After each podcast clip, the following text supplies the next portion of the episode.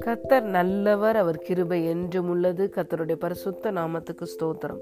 இந்த நாள் தியானத்திற்கு நாம் எடுத்துக்கொண்ட வசனம் Psalms chapter five verse twelve கத்தாவே நீர் நீதிமானை ஆசிர்வதித்து காருண்யம் என்னும் கேடகத்தினால் அவனை சூழ்ந்து கொள்ளுவீர்.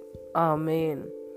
For you O Lord will bless the righteous with favor you will surround him as with a shield. ஹலே லூயா பிரியமான தேவனுடைய பிள்ளைகளே சங்கீதக்காரன் சொல்லுகிறார் கர்த்தாவே நீர் நீதிமானை ஆசிர்வதித்து காருண்யம் என்னும் கேடகத்தினால் அவனை சூழ்ந்து கொள்ளுவீர் என்று. இந்த சங்கீதம் தாவீதினால் எழுதப்பட்ட சங்கீதம். தாவீது தன்னுடைய வாழ்க்கையிலே தேவனுடைய அந்த தயவை முழுவதுமாய் அனுபவித்த ஒரு தேவ மனிதன்.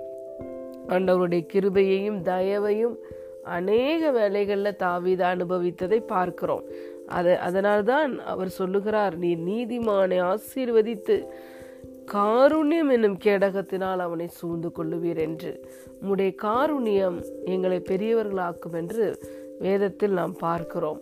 ஆண்டவருடைய தயவு ஒரு எளிய மனிதனை ஒரு சிங்காசனத்தில் உட்கார வைக்கும். அதற்கு ஆதாரமாக வாழ்ந்தவர் தான் தாவீது. ஆடு மேய்த்து கொண்டிருந்த தாவீதை தேவனுடைய தயவு அவனை சிங்காசனத்தில் ராஜாவாக அமர வைத்தது.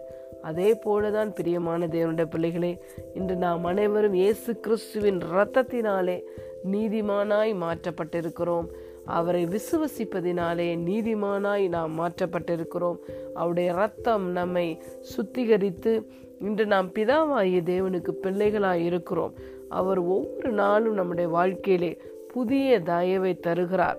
காலைதோறும் அவருடைய இரக்கங்கள் புதியதாக இருக்கிறது. காலைதோறும் அவருடைய கிருபை புதியதாக இருக்கிறது.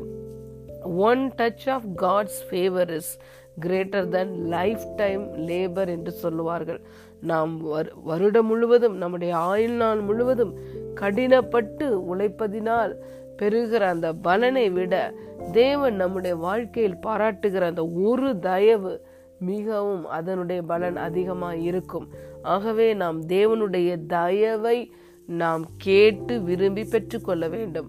ரூத்தோடைய வாழ்க்கையில் பார்க்கிறோம் அவள் தன் கணவனை இழந்து மாமியோடு கூட வந்திருந்த பொழுது அந்த அவளுக்கு புதிதாக இருந்த அந்த தேசத்திலே முதல் நாளிலே தேவனுடைய தயவை நம்பி இன்று கர்த்தர் எனக்கு யாருடைய கண்களில் தயவு பாராட்டுகிறாரோ அந்த இடத்தில் போய் நான் வேலை செய்து ஏதாவது சம்பாதித்து வருகிறேன் என்று சொல்லுகிறதை பார்க்கிறோம்.